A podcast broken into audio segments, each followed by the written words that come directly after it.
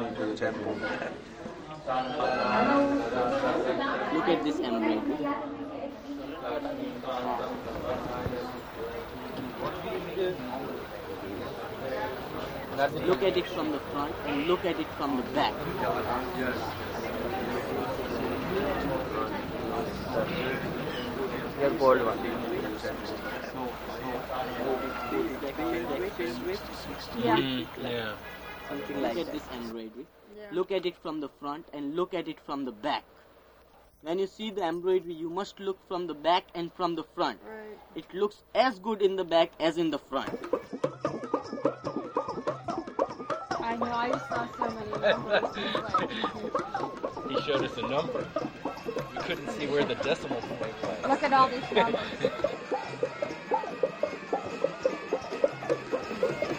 Now even if you pay me ten thousand dollars, pay me to get another one like that, it cannot be possible. It's just one piece. You can never get to the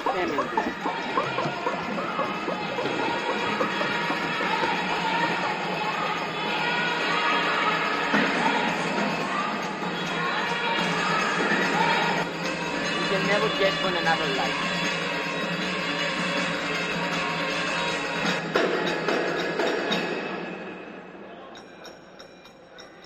But this is the top.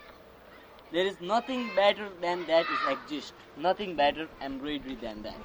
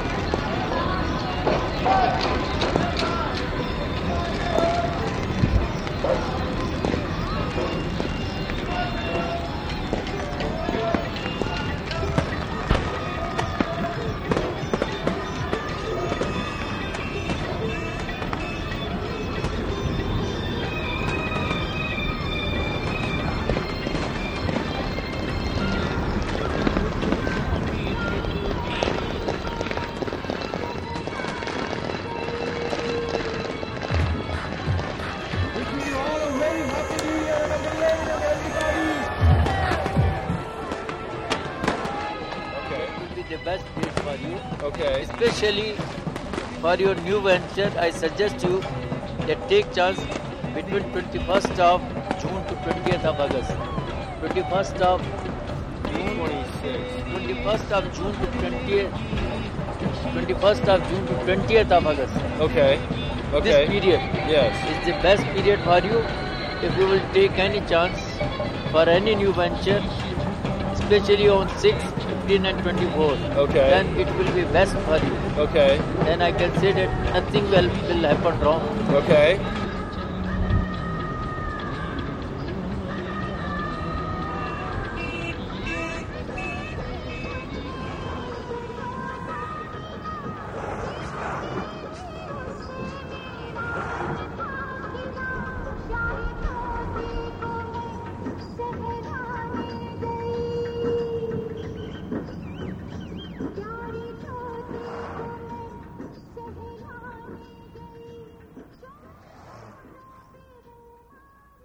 Watt from Pedro show. Happy Monday. Started off John Coltrane doing Countdown. Then Thom Bloom or Blum. Uh, either one, I, I pronounce it Blum, Okay. like plum.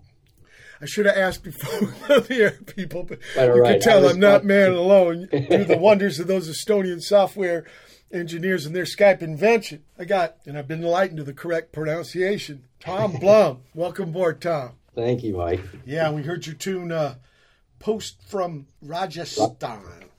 Uh-huh. Yeah. Amazing stuff you sent me. We got to thank the Brutal Sound Effects crew for the connect. Thank you much, big, uh, highly populated crew. Now, Yes. I want to learn about your uh, journey, what led to this. What's the responsibility for this uh, expression? It's, I'm really into it. So please bring us your earliest musical recollection, Thom. Boy, it's hard because my mind doesn't go back that far, but it but it does in this particular case. We had uh, It a. does in this particular case because I, I you know, I was preparing myself for this question because I'd been told you you you like to go into the wayback machine with the Yeah. I had a guy on last episode, right? Yeah. Really nice man, beautiful music up uh, uh, in Oaktown, close to you. He brought me a memory from when he was, you know, in the two years old, like in the crib. Yeah. He saw the bars of the crib and shit. Yep, yep. Well, mine's similar. I, I was fortunate to be born into a family with some, you know, Dave, with Dave some Slusser. It was Dave Slusser.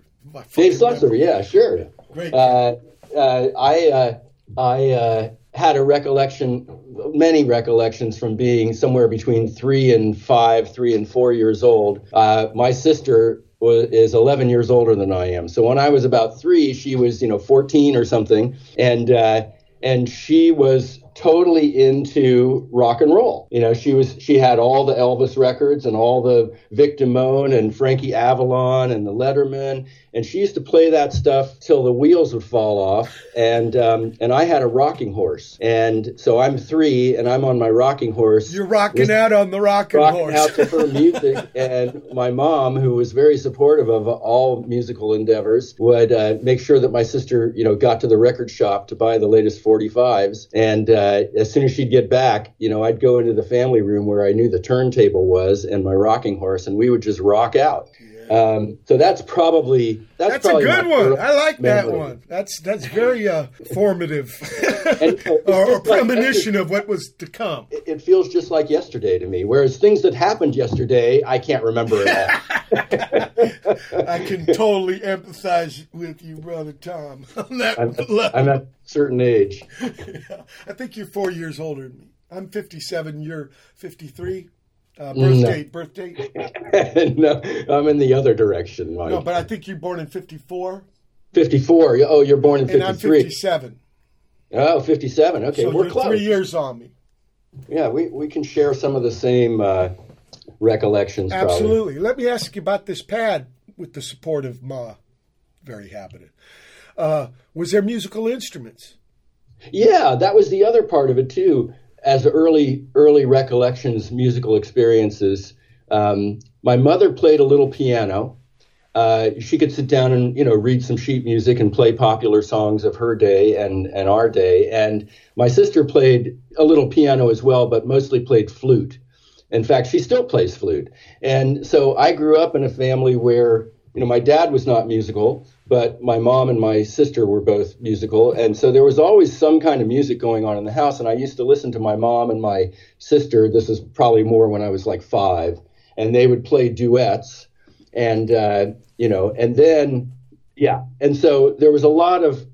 My mother also loved the big bands, and so she would play a lot of big band music um, from the 40s, and you know, and then she'd play a lot of rock. With my sister loved rock, and so. Um, so yeah, there was music going on in my in Well, my house. well, let me ask you this: Did you ever jump on that fucking piano? Oh well, I was thrown at it um, at, at six. Oh, you had I- the lesson. Did you have the? Some people it was a bad ordeal. What? Well, yeah, I mean, well, I had a mixture. It was a good and a bad experience. I had, um, we had a little spinet in our house because, like I said, my mom played, my sister learned to play a bit, and so when I got to be about five or six, and I was, you know, crying to get a guitar, they said, "Well, you're going to learn piano first. So I said, "Oh God, you know, I hate that instrument." Um, I didn't know it but I just didn't have any affection for it, even when I, you know, was that age. But I took piano lessons from Mrs. Andrews, who was who all every all the kids in my neighborhood took from Mrs. Andrews, and uh, I had a really hard time practicing. But right above our piano was a like a reproduction print of a Miro, uh, very abstract painting, watercolor and uh, it was a it was a print of a watercolor, very abstract, and I loved that painting. And I used to look at that, and I would improvise it on the piano instead of practicing when the caissons go marching along. I would playing whatever I was interpreting from looking at that Miro. And you know, my mother never really discouraged it. I would I would do all kinds of you know clustering, and I would you know just I just had the best time. That was the only time that I found any affinity for the piano and it was all because of uh, Juan Miro. Well, you you know, there's a great museum in his name in Barcelona. I, uh, I've heard about that. I've never been to that. That that and all the Gaudi stuff makes that Yeah. fucking happen in Art Town. People Absolutely. are getting out traveling and seeing stuff. Fuck Disneyland. Go to fucking Barcelona. No, yeah, because his his work very inspiring. You know, there's something Yeah. about that one what art one artist can do for another. I've been Yeah. so inspired by painting. You know, my best friend Raymond Pettibon, and also literature. Right, Uh-huh. these levels of abstraction. Uh, Mm-hmm. Yeah, why not? Why uh, it's, it's a trippy kind of communication. Uh, what can I ask you about school? Were you in the Uh-huh. choir or the marching band or shit like that? No, I was, you know, in school. I um, I wasn't in any of the musical, you know, the organized musical uh, parts of the school. Um, but I did, as I said, at a very so I think in '64. So I was ten. That's when the Beatles were introduced to America, thanks to the Ed Sullivan Show, which you may remember. Uh, I do. uh, but he was the one who introduced America, you know, widespread to the Beatles in 1964. And I was already well steeped in, you know, rock and roll at that point and, and some jazz, some big band. But I just loved the Beatles and I immediately wanted to get in a band. And so I was about nine or ten years old, and I had I had gone past my ukulele, which they got me instead of a guitar when I was six. Um, they couldn't find a guitar small enough for me, so they thought, well, maybe a ukulele. Um, but, then I, but then I graduated to a steel string acoustic guitar, um, which uh, was kind of fun. And then I I just met these people when I was about, God, I must have been nine, ten years old, eleven years old. I met two dear people that remained friends. One of them unfortunately passed away, but the other, Dan Warner, Dan Warner and Dave Bennett, um, two very, very talented, very young, the same age as I was, uh, musicians, and we were all on the same page. We decided when we were nine that we would form a band. So this was in 63, I guess, or 64. We formed a band. We had a name. It was called uh, the Esoterics. My sister painted the band's name on the bass drum head of Dan's drums. And we started gigging. I mean, we were, you know, we would play outside our garage. Uh, that's where we'd practice. The neighborhood couldn't help but hear us. And, uh, and then uh, we started getting little gigs at like the Your- junior Your buddy. Big Bass then. I, I played bass at that point. Oh, and- oh, oh! I thought and- you were playing that steel string no, at that point, actually, then I was playing. I was playing rhythm guitar. Right, we didn't have a bass player. We had a we had two guitars and a drum drummer. Okay. And uh, you know, but we were nine, and uh, and it, we could make a lot of noise. It sounded great. So so yeah, I instead of being like in the school band and the and the choir, you know, church choirs and things like that, I just went directly to being in rock bands. That's great. So- That's I was in rock bands from nine to about eighteen. okay. uh, Uh, uh, let me play combustible, and then I want to hear about the first esoterics gig. Yeah, okay.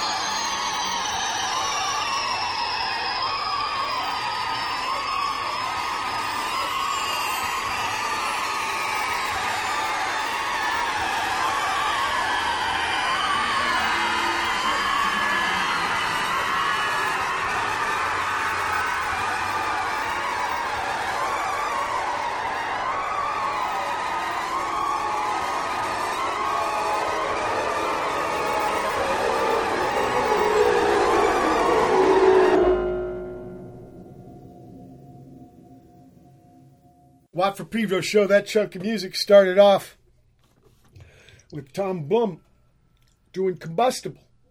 Then Petra Haden doing uh, her daddy Charlie wrote this piece called Silence with uh, Egberto Gismonti. And then uh, Hellbeings out from England with uh, Jerusalem Uber Alles, Sam Locke Ward with Shit Starter out of Iowa, Iowa City, in fact. The plural of vinyl is vinyls. The Born Shit Stirrers out of Fukuoka. I, I'm actually, there's some Braille bass going on, some miming going on there. I feel like I was in the esoterics as the the mime bass player. and then Bob Bucko out of Dubuque, I Iowa, love uh, Plasm, love Psalm. There's a slash there, people. Bomis Prendin, group therapy, and finally, impetuous improv on rolling record cart. That's a title, Thom. Thom Blum. Okay, so let tell us about the fucking first esoteric gig. Well, let's see. We played. Um, I remember we played at a, a dance for this. Uh, there was like an extracurricular uh, organization called um, Junior Assembly, and Junior Assembly was a thing where they would they would teach kids how to socialize with one another in a polite manner. So it was learning how to dance, but not, you know, not rock dance, but, you know, traditional classical dance or whatever. We learned waltzes or they learned waltzes. And one of the reasons I think I got into bands was because I just couldn't stand the idea of dancing. And if I was playing in the band, I didn't have to dance. Yeah, understood.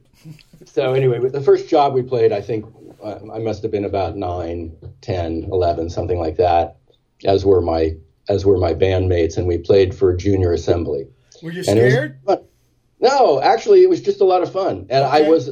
I wasn't I was there. you got to tell me, Thom. I was the least afraid. I had the least stage fright at that very first gig than I've ever had afterwards. Shows and to go you. So t- tell me about this bass. When do you get into the bass? When yeah, you, yeah. When does that happen? Well, well, so I, I neglected to say that even though I was steeped in rock, I just loved guitar, and I loved I loved uh, Andre Segovia. I didn't know who oh, yeah. he was at that age, but but I heard his music. You know, I heard him performing, um, and I loved it. And I thought I'm going to take up classical guitar. So so I had this balance of you know I'm, I'm I'm playing rock guitar and learning bass, but I'm also learning classical guitar uh, from he was like I learned from this guy named John McCormick, who was a he was like the only classical guitar teacher in my town, and um, and he was the first professional musician that I ever encountered in in my life. You know, someone who actually made a living performing music and teaching. And I thought, wow, what a cool life. You know, that's that's what I want to do. So I stuck with classical guitar and, and I played that from about nine to about age nine to 18 or so, I got okay at it. Um, but, you know, that was really sort of a sidetrack. The rock, the rock stuff was, you know, what, what I really spent most of my time doing. And the bass, yeah. Yeah, bass. I, I wanted to know about the bass. Like, what was your first bass?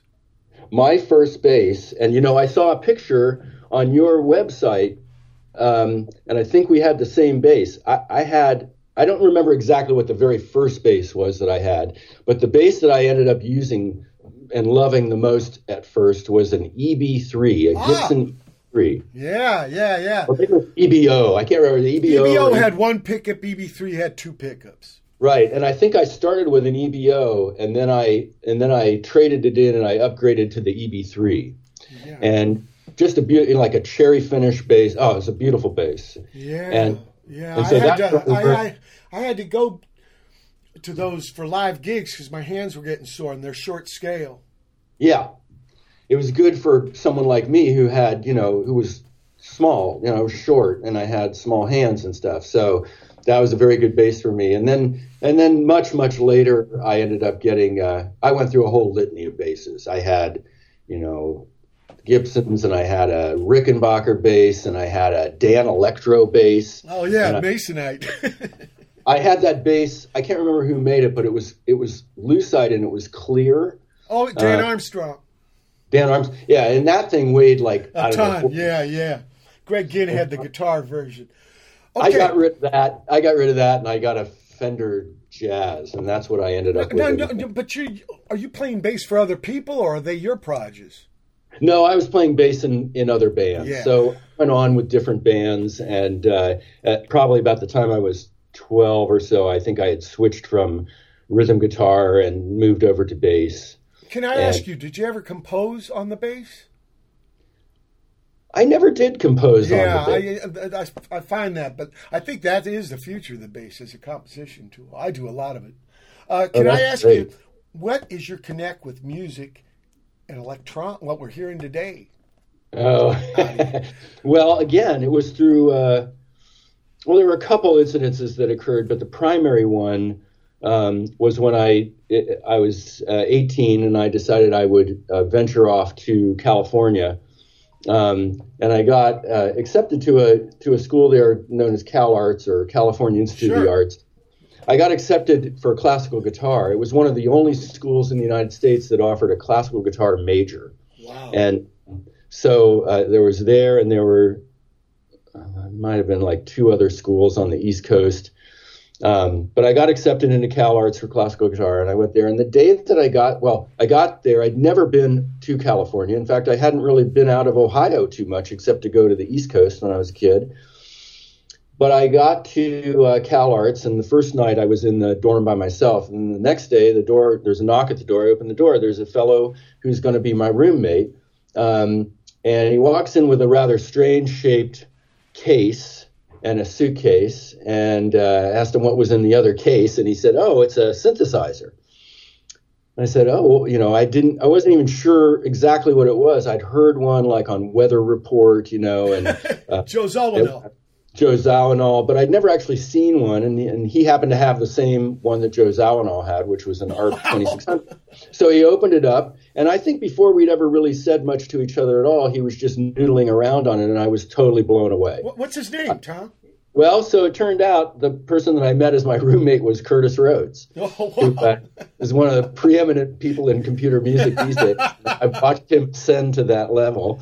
Um, and uh, we've we've been very good friends uh, for God, I guess now like fifty Well, that's a so. good connect to have with electronic music. Oh, I've been so lucky. Let me tell you. So I met at Cal Arts within the first week I was there. You know, I met uh, well Curtis Roads and then Earl Howard, um, who's another you know monster musician and composer, um, an electronic music guy, uh, as well as a saxophone uh, player and composer. And so they became, you know, they and several other people and I became fast friends. And I just sort of watched everything they were doing and listened and you know got got an education and so by the time i was three or four months into my tutelage at cal arts i decided i was going to dump the classical guitar which i had discovered at that point too that i had learned a lot of bad habits on classical guitar and to them was going to take forever so um, and i really i just loved the synthesizer and that notion of being able to make sounds that you'd never heard before or I'd never heard before.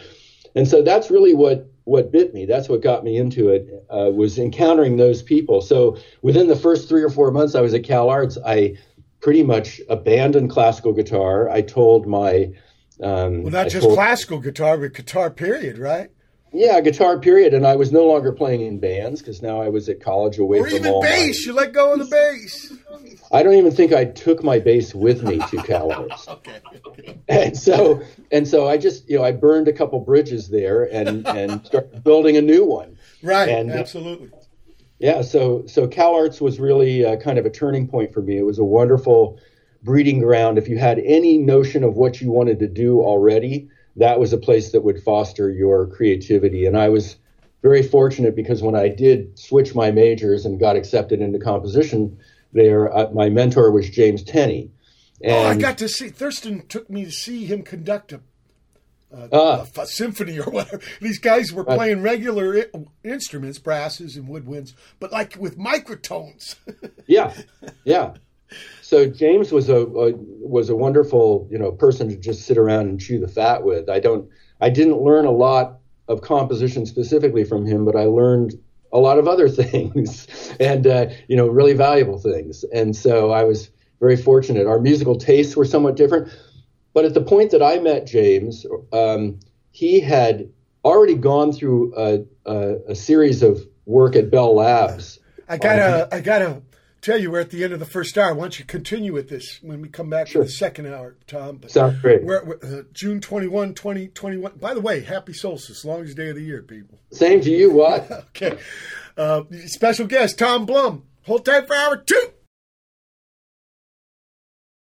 June 21, 2021. It's the second hour of Watt from Pedro show.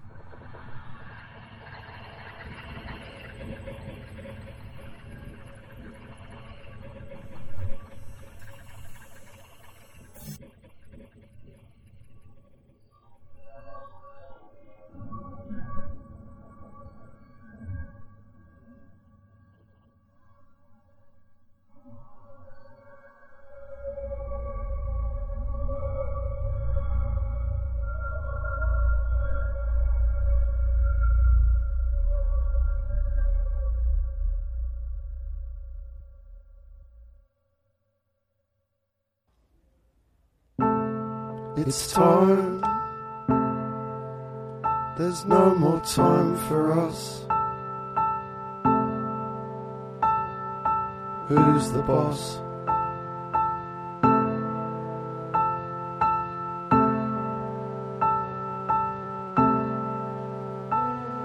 I can't be sure of anything, but I'm positive. Never meant to hurt you.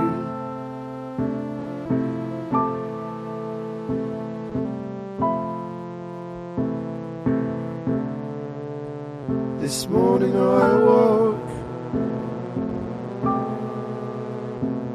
from a dream where everything was broken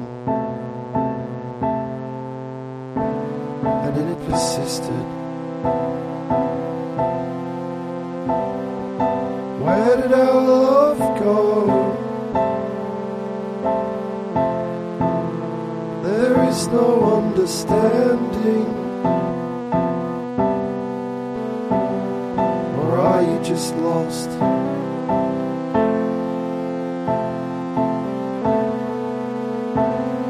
The aching.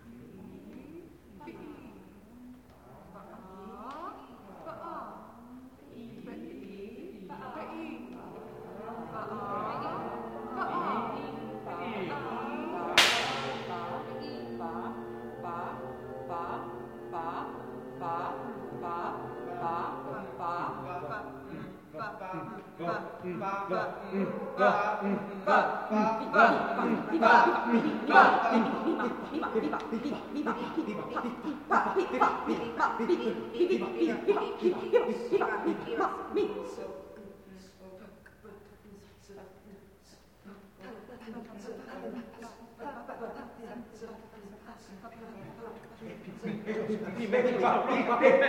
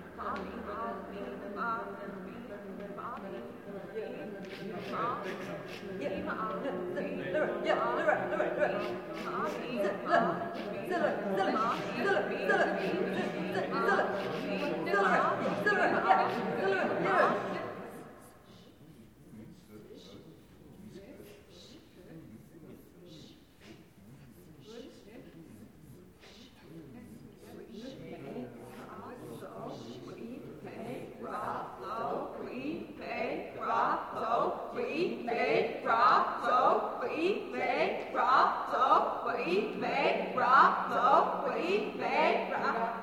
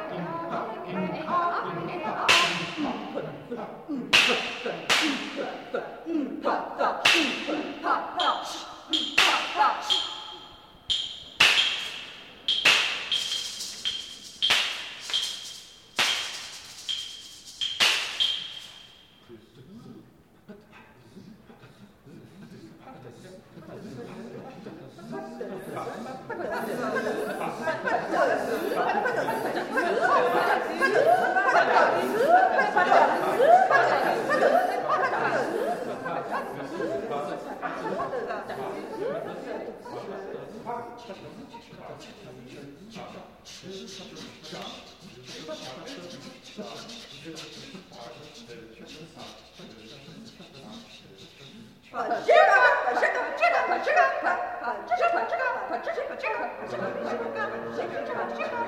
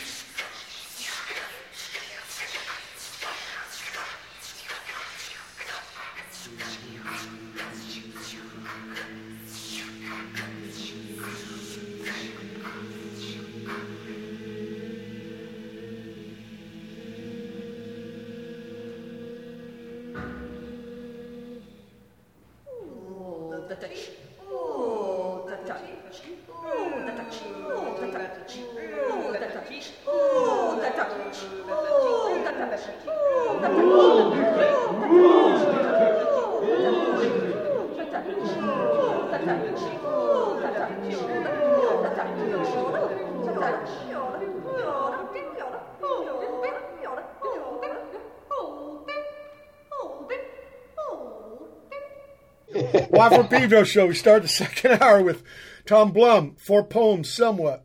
Then Ben Salter with uh, Tasmania with Departure. Lucas Abela from nearby Sydney. G is for gout. And then Thom Blum, finally, Phthong. it's a trippy word. I think Vietnamese when I see it. Phthong. Uh, let's get back to the, uh, the spiel we had going with uh, James Tenney. Yeah. So anyway, yeah. So I I, I had James Tenney as my mentor at CalArts, um, but I was just, uh, you know, I was just enamored with all this new music I was getting introduced to. I, I got introduced to a lot of world music at that point and synthesizers, and then there was a computer uh, that was given to the architecture department of CalArts, but the the uh, the lead fellow who was going to be dealing with it wanted some help, and so several of us, including Curtis and Earl and me and this other guy, Paul Taylor, we basically ditched uh, the music department, kind of spent a lot of time down in architecture because they had the Data General Mini Nova computer. And we were all teaching ourselves how to use it and program and use it for some kind of musical or graphical applications. And it was it was a great learning experience. So much so that I realized I couldn't stay at CalArts because uh, you know my craft was going to my musical craft was going to require a lot of computer knowledge. I could just tell.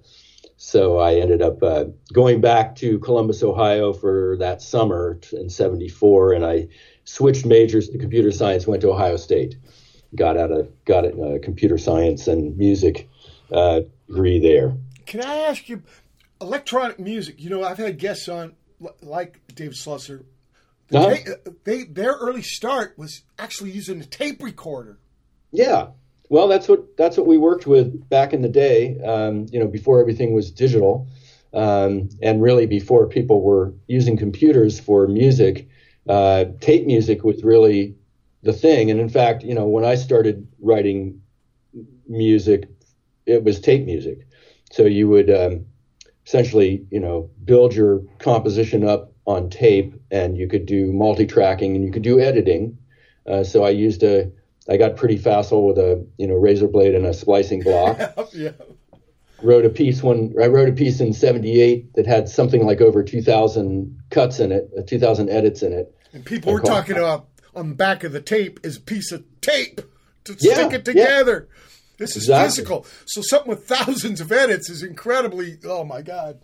Very, I think, I think Stockhausen complained that tape music was very backbreaking, and you've actually Heavy created a- lift. Heavy a lift. complicated tape piece. You don't know what he's talking about, but you know, yeah, it's it's it's not a it's not a fast process, even if you get really good at it. but but I think maybe it's I don't know more uh, to the essential core than. Uh, now I'm not against synthesizer, but this idea of the fake Uh-huh. keyboard synthesizer, uh, yeah, yeah, Yeah. where you got what a fake string section, a fake trumpet. samples. Yeah, Yes, everything. yeah, that's or- what- that's or they're what- not. Yeah, At first, Yeah. they didn't have the power yet for samples, so they had to like kind of create them out of different. yes, One was called FM and yeah, frequency modulated. Yeah. yeah, they were actually like mathematical formulas, right? Yeah, and that's that's the thing about early computer music. I mean, you really, really had to know some math uh, to produce a sound or to you know produce any kind of you know sequence of sounds. Um, but very rapidly, I would say, you know, within a few years, there was some software available that would hide some of that from you, and you could work at a more musical level and not so much at a mathematical level. Well, th- thank God for that, those uh, software developers, right? That's Yeah. what, what they're happening. Look, I want to play a, uh, a duet you got called Due Pesci. Aha! So it's a later piece.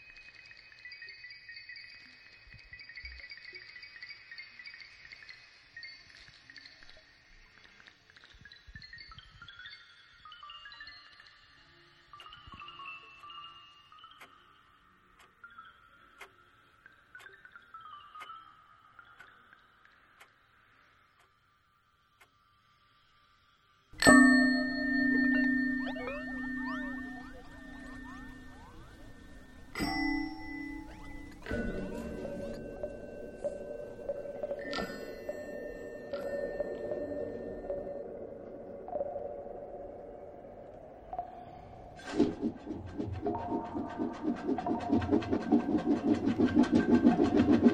you.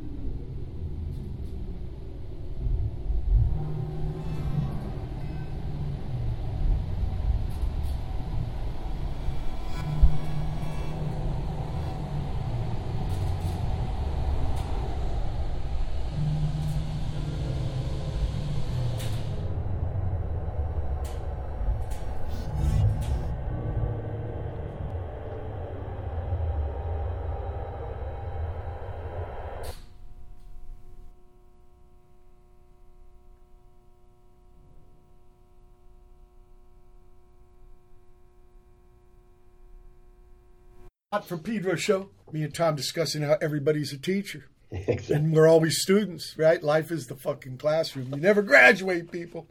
That's fair, for sure. Okay. We started that chunk of music with Essere un Baccala from Dewey Due Pesci, which is uh, Thom Blum with Ron Pelletier. And you want to credit Ron? Yeah, absolutely. Uh, Ron's an exceptionally wonderful jazz drummer and uh, also a DJ.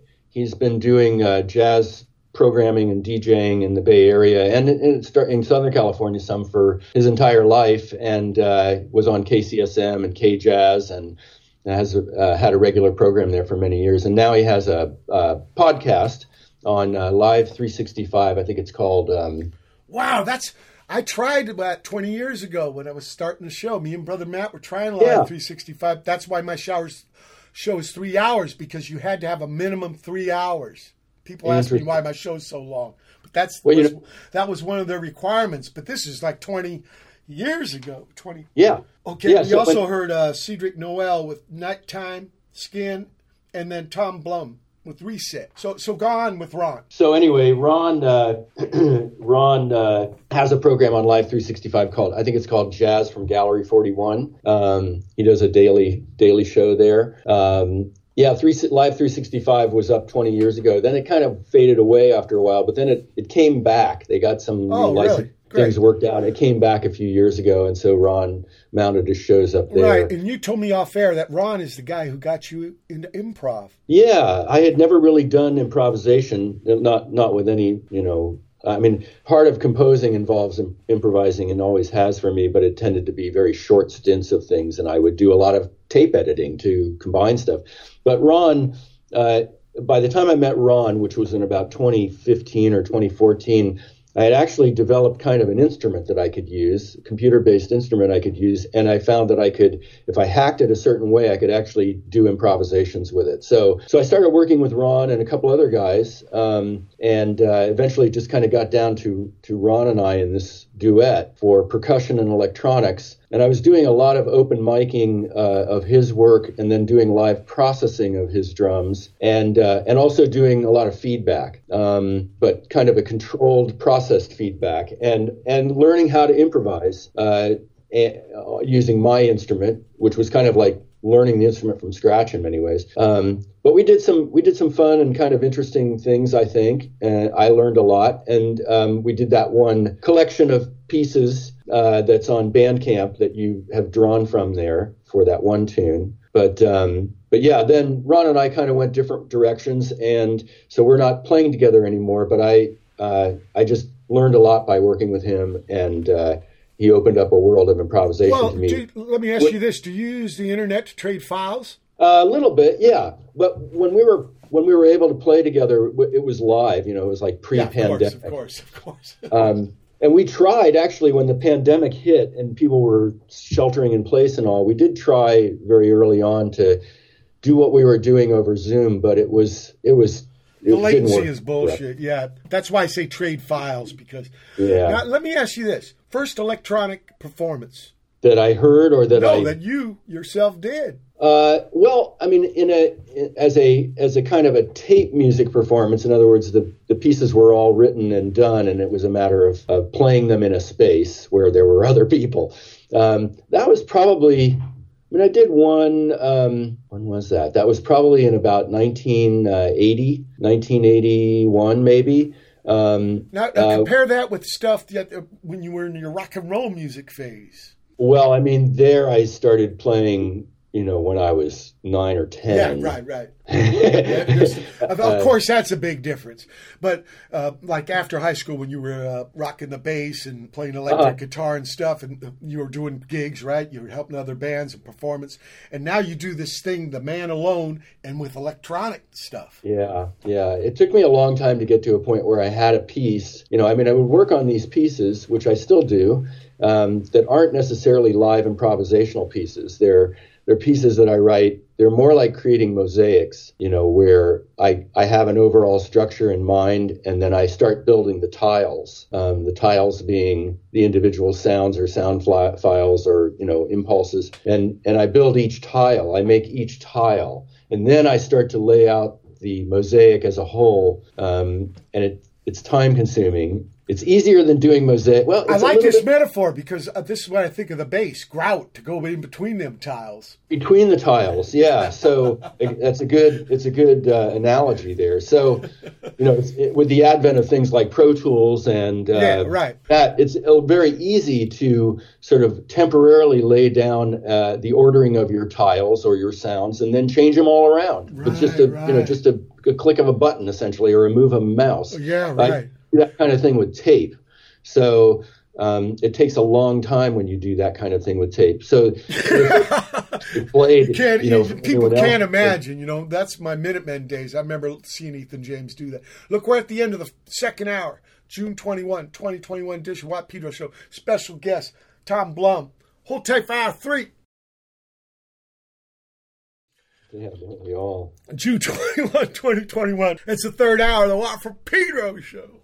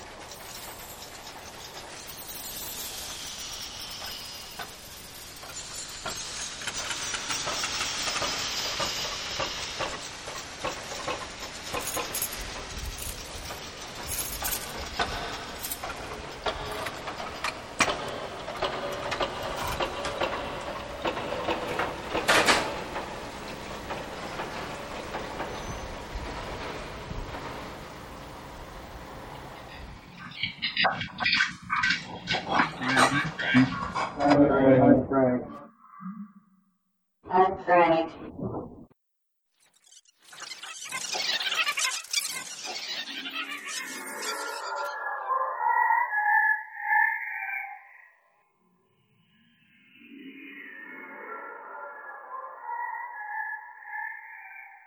Watt from Pedro show. We start off the third hour. Thom Blum, Cascade, then Headboggle. He was on the show a couple weeks ago. A3Y plus PPP minus Z. Yeah, great title. Talking about your math people. and then Thom Blum with uh, Things Frankie Heard. There was a scary song by Suicide called Frankie Teardrop. Mm. Oh my God, was that a scary on the first album? That is a scary song. Uh, okay, we got into your composition thing because I was going to ask you about that. How, uh, uh, you know, a lot of people now are using their leashes right as like voice memo, and I've started carrying around a, a little uh, digital recorder. So, for what Yeah. I can't remember the little fucking bass lines or melodies and stuff. Do you use any of that stuff? No. Well, you know, uh, one of the things I discovered pretty early on, I think, even when I was in high school, was the power of everyday sound. The uh, you know, I got heavily and still am. Um, I kind of have a different musics that I work on, and one of the musics that I work on are are what I refer to as audio postcards, which are place based compositions. They use a lot of field recordings Ah, okay. and and, uh, and so I use a tape recorder uh, or an audio deck or whatever we call them these days. Um, I've been using one since um, God, probably the early '80s, uh, and I was using them much the way people would use a camera or a video sure, camera. sure, yeah. You know? So whenever I would go anywhere, I would just record the a lot of the stuff going on around me, a lot of the natural ambiances and not so natural ambiances, and then I would start crafting those into sometimes into compositions. Yeah, so that you build the vocabulary for the piece by the Yes, acquiring exactly. that stuff. Yeah. So, and I was fortunate that uh, my the the woman that I married in 1985 and met in 82 uh, is not a musician, um, but has this this wonderful open ear and is very very supportive of the kind of music that I write, although she's not always in love with it. Um, but she uh, she's also got the wanderlust. She's got the travel bug. So we used to travel to far flung places. I'd take my recorders with me. We'd spend a lot of time recording, and uh, and she was very supportive of that, and I'm I'm fortunate um, for that. And then uh, uh, and then you know when coming back from a trip, I would just file the recordings away, try to describe them in some way that I could remember what they were, and then I'd start pulling from those to create these kind of audio postcard compositions. Um, but I have also found, like you, maybe that I use my iPhone or my phone um, as a, a Oh yeah, mental- I called it a leash. Sorry, that's some yeah, Pedro a leash, there. right, right. Well, well, for me, it's more a guide because you know I, I have forgotten more than I've ever known. I think, and so my phone is just a great way to remind me, help me remember things, and you know, people's names or the, you know all that stuff. So. uh, You know, I, I thought a few years ago, I don't need a smartphone. I need a caring phone. I need one that looks after me as I age. So, so yeah, I use it. I use a recorder to, you know, I use a recorder to collect sounds and also to help me to remember things. I mean, it's helped me a lot because I, I don't know how many licks uh, Yeah. I, I would have lost without this kind of. And, and in the old days, I just showed him to my guy, you know, showed it to D. Boon quick enough before I space on. it. Right. I want to play Right. uh, this Fantasia number two.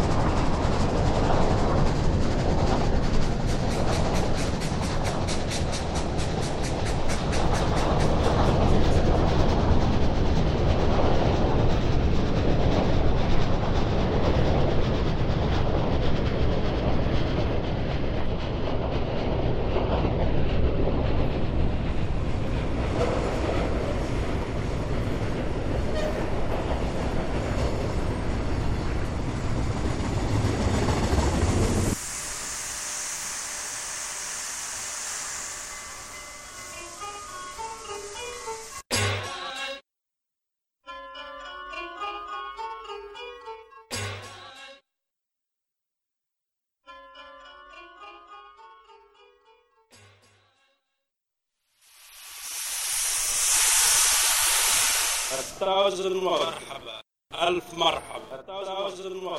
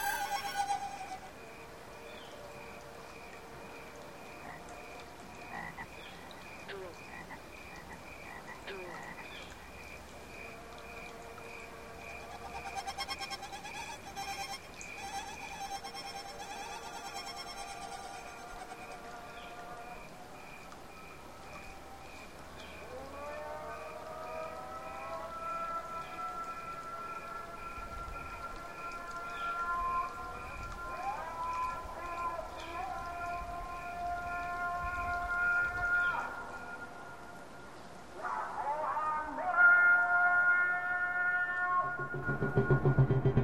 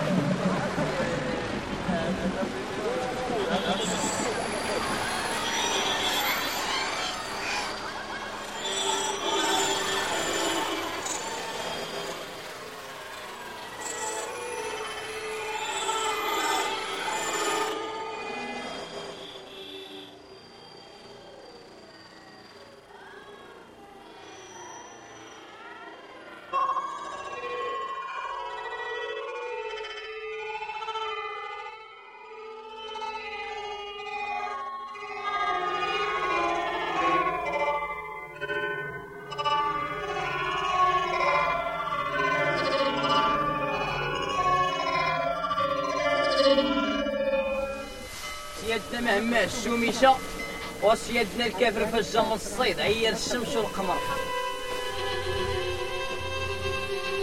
إن شاء الله.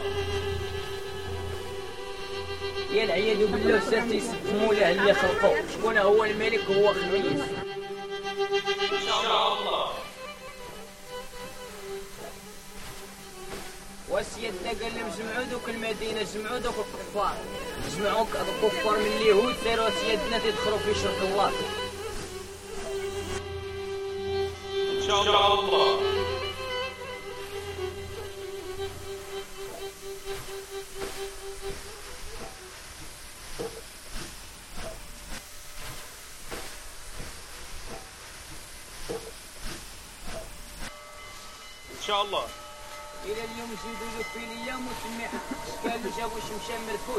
والشفوع ديالو مردود. حتى قالوا هذا الرملين جيبوها له فأمة محمد أخوتي خميس قال له دابا كيفاش قال له دابا شكون اللي غادي شكون غادي يغلبوا شنو هو؟ كاين طريقة نشدو قالوا تبعوا الطريق هذه. سيدنا تبعوا سيدنا القامه شنو يشطوا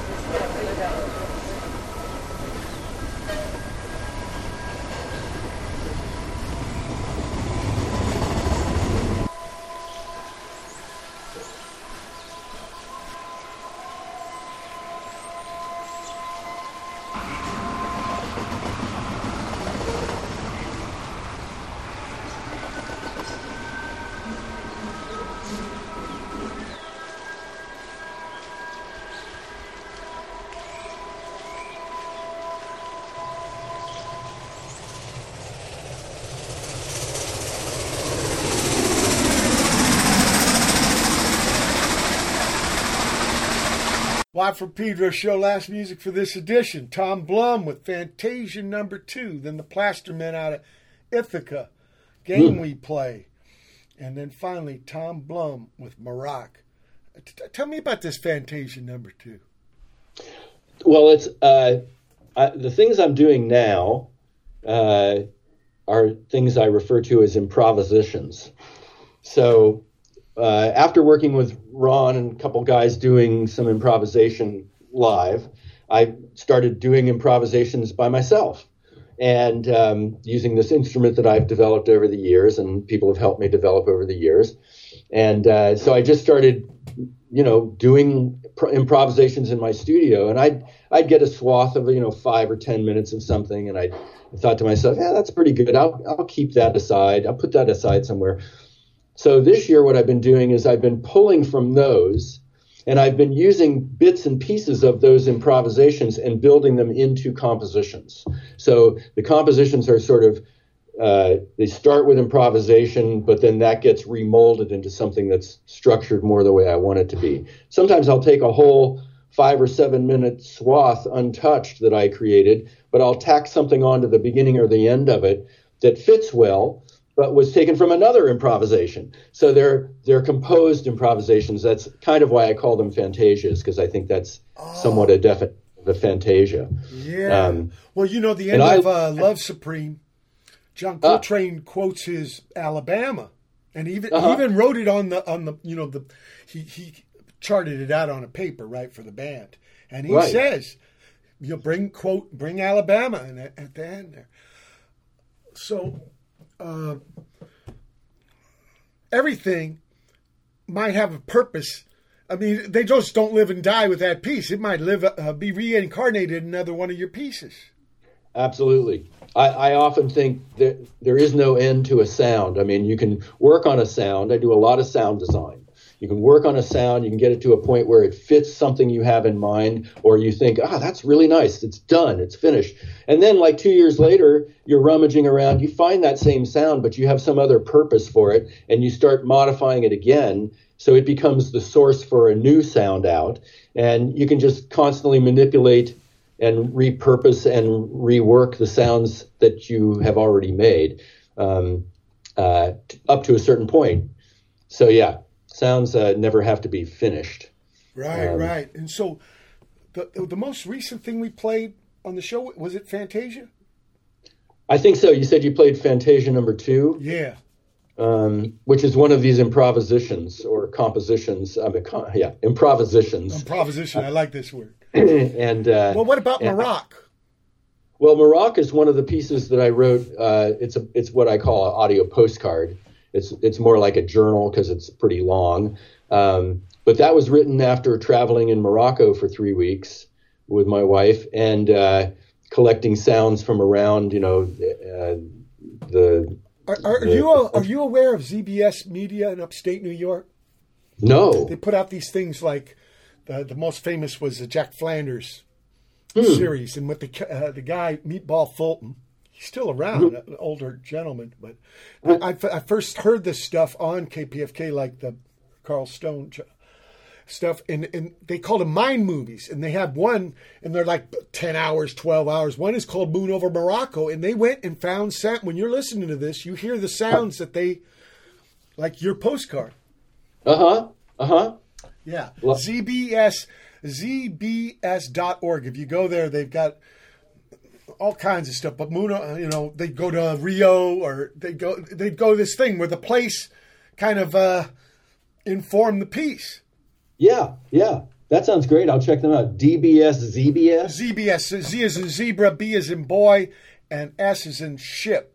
Okay. Dot org. Yeah. Cool. I'm gonna sub- check that out. Thanks for the something- thank you for the info. Yeah, and it's from you know the same thing. Listen to the radio a lot when I was a teenager. After Yeah. going to California from And Virginia. Carl, you mentioned Carl a, a few times. Carl Stone and I went to CalArts at exactly the same time. Oh wow! I, I think he's in Tokyo these days teaching, right? Yeah, yeah. And uh, the last time I saw Carl was, um, I think, I want to say two years ago, which means now it's probably four years ago. And he did a, uh, he was uh, at the Electronic Music Festival here in San Francisco. Beautiful. Uh, doing a live uh, performance. Yeah, I, that guy, man, I, I owe him a lot because he opened up my mind and, Mm. all this stuff coming back forty years later. It's for me. Yeah. is, is, really great. Where can people find you on the internet, Thom? Uh, a couple places. I, I just have put out a collection of uh, sort of legacy works that take us from 1972 uh, to uh, around 2018. Uh, there's four collections of these things on Bandcamp, and so you can go to Thom Blum at uh, sorry thomblum.bandcamp.com, and it's T H O M B as in boy L U M as in man dot bandcamp.com. And then I have my own site, which is thomblum.com. Yeah, which is important because there's probably links to the Bandcamp there. So you, you go there, people, T H O M B L U M dot com. Find out more Yeah. about Thom. He's got all kinds of righteous music. Uh, really a big honor to have you on the show. Keep on, keep it on. When you get some new stuff, you know, as you add to this uh, Yeah, thing, c- you come back on the show, we can play and talk about it. I absolutely will. And Okay. I, I'm honored to be on your show, Mike. Thank you so much. Right back at you. People, it's been June 21, longest day of the year, 2021 edition of Watt Pedro. She'll keep you powder dry.